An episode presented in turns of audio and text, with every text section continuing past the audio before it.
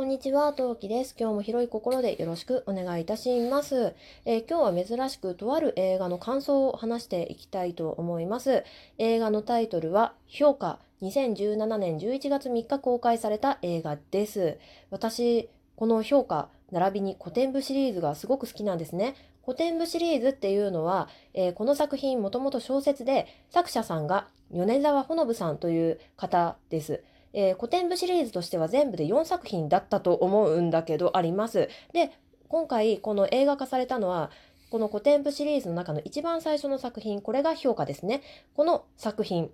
実はアニメ化もされています。で私が見た順的に言うとノイタミナ枠でアニメはやっていたんですけどアニメえー小説今回の映画ということで見させてもらいました。その感想を話していきたいと思います。ネタバレを多分に含みますのでまだ見てないこれから見ようかなと思っている小説読もうかなと思ってるっていう方は、えー違う配信聞いてくださると嬉しいです。ネタバレ OK な方もしくはねもうすでに見た方よろしければお話ししていきましょう。というわけで今何目？スタートです。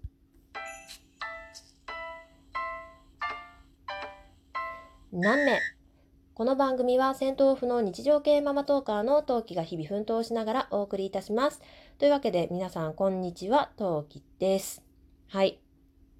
ちょっとあらすじを、えー拾って拾ってきた、うん、見てちょっと見つけたのでまず今回のこの古典部どんなお話かっていうのをざっくり、えー紹介していきたいと思います。えー米沢ほのぶの人気古典部シリーズを山崎賢人と広瀬アリスの2人ん？広瀬アリスの主演で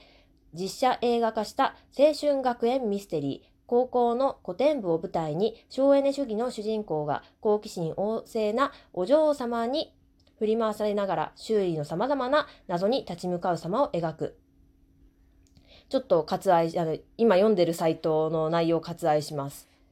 えー省エネ主義が、えーモットーの折木幸太郎。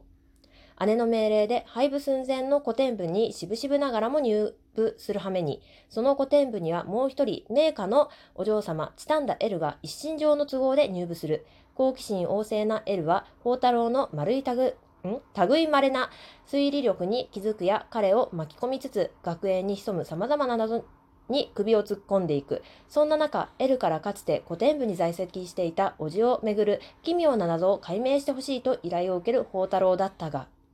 といったようなあらすじとなっております。もう一回言うけど、私はアニメも小説も映画も今回見ての感想なので、えーこれ、これより先のネタバレをしていきますので、ネタバレ NG な方は、ここまでに、えー他のね、見た後に私と語り合ってくださいということでよろしくお願いします。さて、さてさて、で、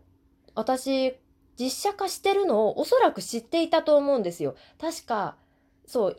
見た後に気づいたんだけど、2017年なんですよね、この映画が。なんで、もう結構かれこれね、時間が経っているんですけど、確か公開当初の時は、えーみたいな、なんだっけ、えー実写化映画化するの？みたいな話をね、そう言われてみればパパとしたような気もする。気もするんだけど、よく覚えてなく、多分ね、そんなに記憶に残ってなくって、今回、とある方のライブ配信に行った際行った際に、実写映画化しているっていうのを聞いて、おそうなのかと思って、改めて今回拝見しました。で、まあ感想というか、まあ見る前のちょっと、まあ思い込みというか、ところなんですけど、正直、私、アニメの、アニメ作品を実写映画化するっていうのはかなりリスキーなことだと思っていて、うん、賛成肯定派か否定派かって言われるとどっちかっていうと否定派寄りです多分。いやものすごく否定寄りで「えー、なんで？わけわかんない絶対失敗するじゃん」とまでは言わないけど「大丈夫?」っていうふうに疑いから入る人間ですね。で多分この評価も評価に関しても正直なところまあ肯定するにしても否定するにしてもまずは見なければっていうのがあの大学時代の友人からの引き継いだ私のモットーなのであんまり期待はしなかったです。で特に期待をしなかったっていうか大丈夫かなって思ってたのが主人公の、えーチタンダエルちゃん役をやった広瀬アリスちゃんですね。で、まあ、これなんでかっていうと先にも言った通り私はあのアニメを実写化することに関してすごくリスキーだと思っているんですね。っていうのも小説って実写化したところでみんなの脳内それぞれ違うから好きな俳優さんを当てはめるもよし、好きな漫画家さんの絵のタッチを当てはめるもよし、まあ小説から大体まあ人物像みたいなのを拾ってこんな人かなっていうのが想像するところだと思うんですけど、まあそれが例えばさ、映画になりました、映画化しました、でまあ自分の想像とは違いましたって言ってもあくまで自分の小説だから折り合いがつけやすいと思うんですよ。なんですけどアニメっていうのはみんなの統一の考え統一の、まあ、なんだろう、ものとして、イラストとして、もう、なんか公式から提示されてるものじゃないですか。だから、それを忠実に当てはめるのってすごい難しいと思うんですよ。だから、誰が何をやっても多分アンチは出ると思うんですよ。で、その、チタンダエルちゃん、広瀬アリスさんの役っていうのがアニメでめちゃめちゃ可愛いんですよ。これがもう大好きで私もエルちゃん。もう自分がコスプレしたいと思ったレベルには大好きで、だから、なんて言うんだろう。アリスさんが、あの、広瀬アリスさんのことが嫌いなわけでもないし、広瀬アリスアリスさんのことがアンチなわけでは全然ないんですけれど、エルちゃんってどっちかっていうと、大和なでしこ系のお顔立ちなんですね。まあ、豪農というか、まあ、すごい、に、あの、歴史ある、由緒あるお家の家柄の清楚系美人、ザ和服が似合う女みたいな感じの、か、こう、うん、そんな感じの女の子なんですけど、広瀬アリスさんはどちらかっていうと、ハーフ寄りかなっていうふうに私個人的には思ってまして、なので、ちょっと L のイメージとずれるな、私の中でと思ったんですね。なので、えー、大丈夫かなっていうふうに正直思った節はあったんですけど、見る、見てね、本当にね、あの、謝りたいと思います。もうね、最後の方にはね、広瀬アリスさんはね、もう L にしか見えないです。本当に可愛くって、もう、なんだろう、もうなんだろういろんなその好奇心旺盛ってさっきあらすじにも書いてあったけどもう本当にねそういうところが前面に出ていてすごいねなんか私広瀬アリスさんって正直コメディじゃない何て言うんだっけあのまああんましテレビでで舞台とかなんだろう演技している彼女を見たことがなかったんですけどもう改めて申し訳ございませんでしたって本当に心から思いました。すっごくねもうエルちゃんでしたね。よかったです。でキャストで言うなら一つだけ文句があります。でもこれはキャストさん演技してる方が悪いわけではないと私は思っていてキャストさんを当てはめた人が私的にはちょっともうちょっと原作読んでほしかったなって思った点なんですけどちょっと役者さん名は伏せさせていただき伏せさせてねいただきたいと思います。えー、福部聡君をやった方に福部聡君をやった方は演技は素晴らしかったと思うんですけど、違うんですよ。彼に見たら役者さんに文句があるわけじゃないっていうのは本当に強く言ってきたいんだけど、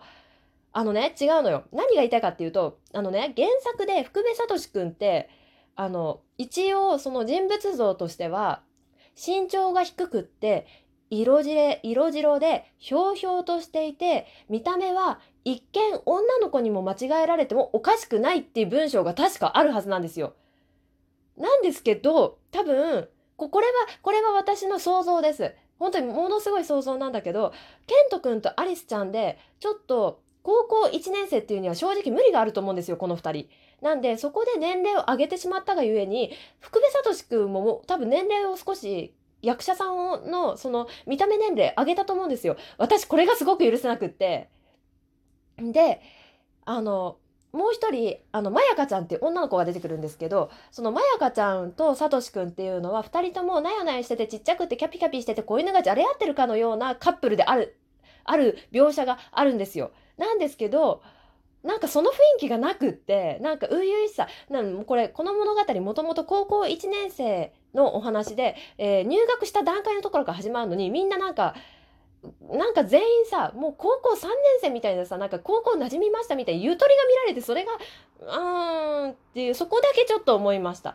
ただすごく私的にこの映画良かったなって思う点があって